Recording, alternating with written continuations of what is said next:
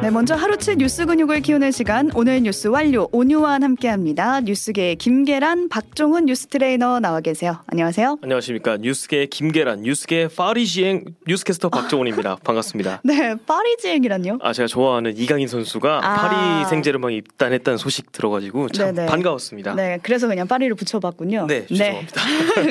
그렇습니다. 네. 첫 번째 뉴스 바로 가보겠습니다. 상처뿐인 방한. 그러니까 지난주에 IAEA 보고서가 공개가 됐는데 네. 내용을 보면은 안전하다라는 평가가 나오면서 일본 측에 힘을 실어주는 결과였거든요. 결국 이제 방류 가능성이 높아졌는데 네. 이런 가운데 지난 금요일에 라파엘 그로시 IAEA 사무총장이 방한을 했습니다. 그렇습니다. 2박 3일간의 일정 통해서 일본 오염수 방류에 대한 입장도 좀 밝히고 또 우리 쪽 의견도 좀 들여보려고 한 건데요. 음. 입국부터 순탄치 않았습니다. 저기 화면 띄워드리고 있는데 7일 밤에 김포공항 도착했거든요. 어, 근데 IAEA 보고서에 폐기를 요구하는 정당 그리고 시민단체로 이루어진 시위대 50여 명이 입국장에서부터 이제 그로시 사무총장을 맞이했습니다. 어, 격렬하네요. 통제 나선 경찰하고 이제 몸싸움을 벌이기도 했고요. 네, 결국에 이제 그로시 사무총장은 2시간 지나서야지 네. 이제 공항 빠져나왔다고 하고요.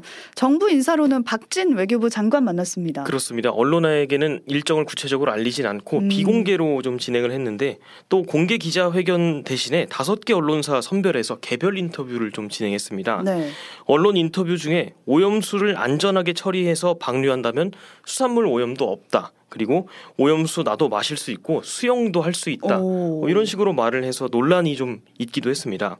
또 오늘 정부 오늘 정부가 이제 오염수 일- 일일 브리핑에서 이 말이 결코 기존 후쿠시마 인근 해역이 오염되지 않았다거나 수산물 섭취도 된다는 주장은 아니다라고 음. 해명을 했습니다. 우리 정부가 해명을 한 거고. 네네. 그러니까 오염수 방류에 반대하고 있는 더불어민주당과 간담회도 같이 가졌어요. 그렇습니다. 민주당과의 관담회는 이제 민주당 요청에 따라서 이루어진 건데요. 민주당은 이제 보고서를 신뢰할 수 없다는 입장이었고 직접 유감을 표명했습니다. 음.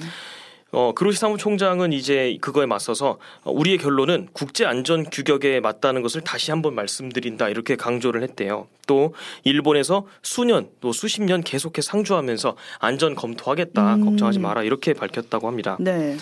또 오염수 방류 저지 때문에 이제 단식까지 하고 있었던 우원식 더불어민주당 의원은 IAEA는 주변국 영향 제대로 조사도 안 했고 처음부터 오염류 방류 지지하는 입장이었다. 음. 그렇게 안전하다면 일본 내에서 음용수로 써도 되는 거 아니냐 이러면서 굉장히 맹렬하게 비판을 했습니다. 네. 모두 발언만 총 55분이 이루어졌거든요.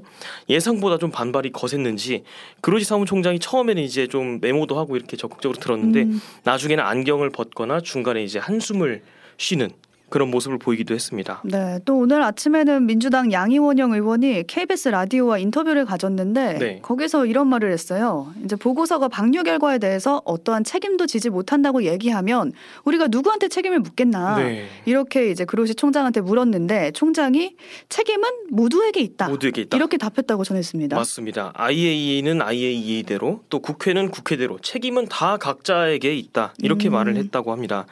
어, 그로시 사무총장이 이제 비판 여파 때문인지 한국민 우려를 진지하게 받아들이고 있다라는 트윗글 남기고 어제 오후에 출국을 했습니다. 네, 그러니까 총장이 우리나라에 온 이유가 보고서 결과를 설득하려고, 설득하려고, 그런 거였는데 이제 설득이 잘 이루어지지는 않은 것 같아서 네. 이제 이견이 여야 간 좁혀지지 않고 있잖아요. 네. 이 상황 지켜보도록 하고 다음으로 넘어가 보겠습니다.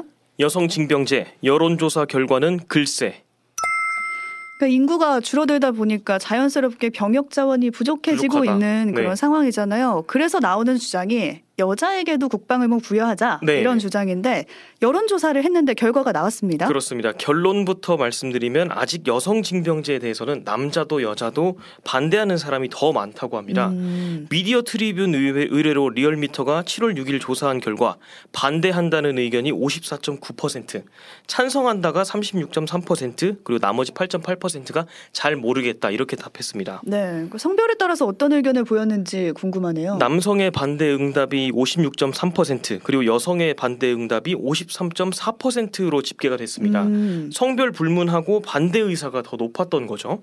연령대로 분류를 해도 30대부터 60대까지 대부분 연령대에서 반대 응답이 더 많이 집계가 됐습니다. 이 주제가 사실 온라인에서는 예전부터 아주 뜨거운 토픽이었어요. 그렇습니다. 온라인 커뮤니티나 이제 댓글 보면 여자도 음. 군대 가야 된다 이런 어, 남성 목소리가 좀 다수로 보였던 측면이 없지 않아 있어요.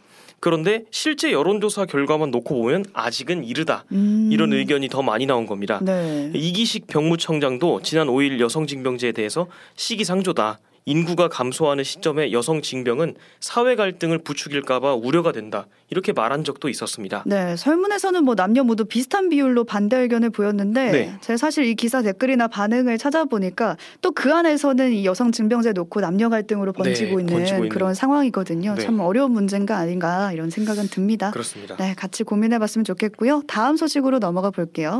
출국 절차 이젠 얼굴로 패스.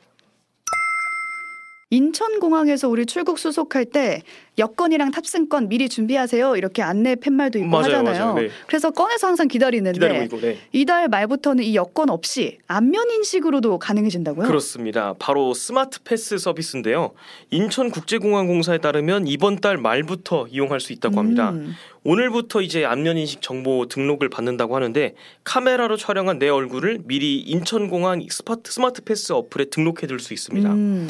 서비스가 정식 오픈되고 이제 탑승권을 그 어플에 넣 으면 어, 출국장이나 탑승구 통과할 때 안면 인식 기술로 검증해서 여권이나 탑승권 제시 안 해도 다닐 수 있다고 합니다. 아, 그러니까 어플에 탑승권이랑 나의 신분을 보장하는 여건이 다 들어가 있다고 생각하면 되는 거예요. 그렇습니다. 음. 그래서 얼굴을 이제 사전 등록한 승객은 전용 출구 이용도 가능하다고 합니다. 오, 다만 법무부 출국 심사 받는 경우에는 아. 심사를 받는 절차에서는 여전히 여권을 제시해야 한다고 합니다. 네, 이, 겨, 이 경우에는 이제 앉아서 심사하는 분들이 있잖아요. 네네, 그 경우에는 이제 탑승권이랑 여건을 준비해야 되고 해야 된다고. 그 앞뒤로는 이제 없어도 된다라는 네네. 말씀이네요. 그렇습니다. 이런 이제 새로운 출입국 시스템은 코로나 기점으로 등장을 했거든요. 음. 안면 인식만 하면 되니까 이제 여행객이랑 공항 보안 검색원이 대면할 일도 없고 자연히 불필요한 접촉도 좀 적어지잖아요. 그래서 이미 미국 애틀란타 그리고 일본 나리타 공항처럼 해외에서도 신원 확인에 이미 좀 안면 인식 기술을 활용 중이라고 합니다. 네, 오늘부터 등록이 가능하다고 하고 시행은 이달 말부터 된다고 하니까 알아두시면 좋겠고 네. 좋은 캐스터는 등록하실 건가요? 저는 닮은 사람이 별로 없어서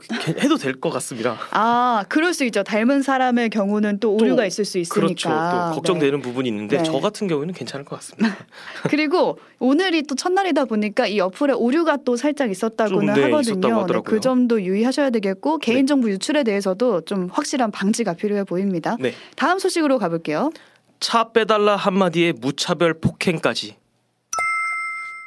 이게 지난 5월에 인천에서 있었던 일이었는데 네. 아파트 상가 주차장에서 길을 막고 있는 차량이 있었던 거예요. 그렇습니다. 그래서 거기 길을 지나가려던 차량이 이제 전화해서 차를 빼달라고 요구했는데 이 과정에서 무차별 폭행이 있었던 거죠. 그렇습니다. 피해자 30대 A 씨 두 아이의 엄마였습니다. 음. A 씨에 따르면 이날 아이들이 아파서 병원에 가려고 했는데 한 차량이 이제 A 씨의 차 앞을 가로막고 서 있어서 나가지 못했고 이동 주차를 좀 요구했다고 합니다. 네, 그럴 때 뭐 흔히 있는 일이죠. 전화하면. 되니까. 차 빼달라고 하는 네. 건. 근데 차량 소유자인 B 씨한테 이제 차 빼달라고 수차례 전화를 걸었는데 그것도 잘 안 받아서 A 씨가 거의 약 26분 동안 기다렸다고 합니다. 음. 이후에 이제 B 씨랑 B 씨의 아내가 도착을 했는데 이 과정에서 A 씨와 B 씨의 말다툼이 있었고 B 씨가 A 씨한테 폭력까지 행사를 한 겁니다. 네.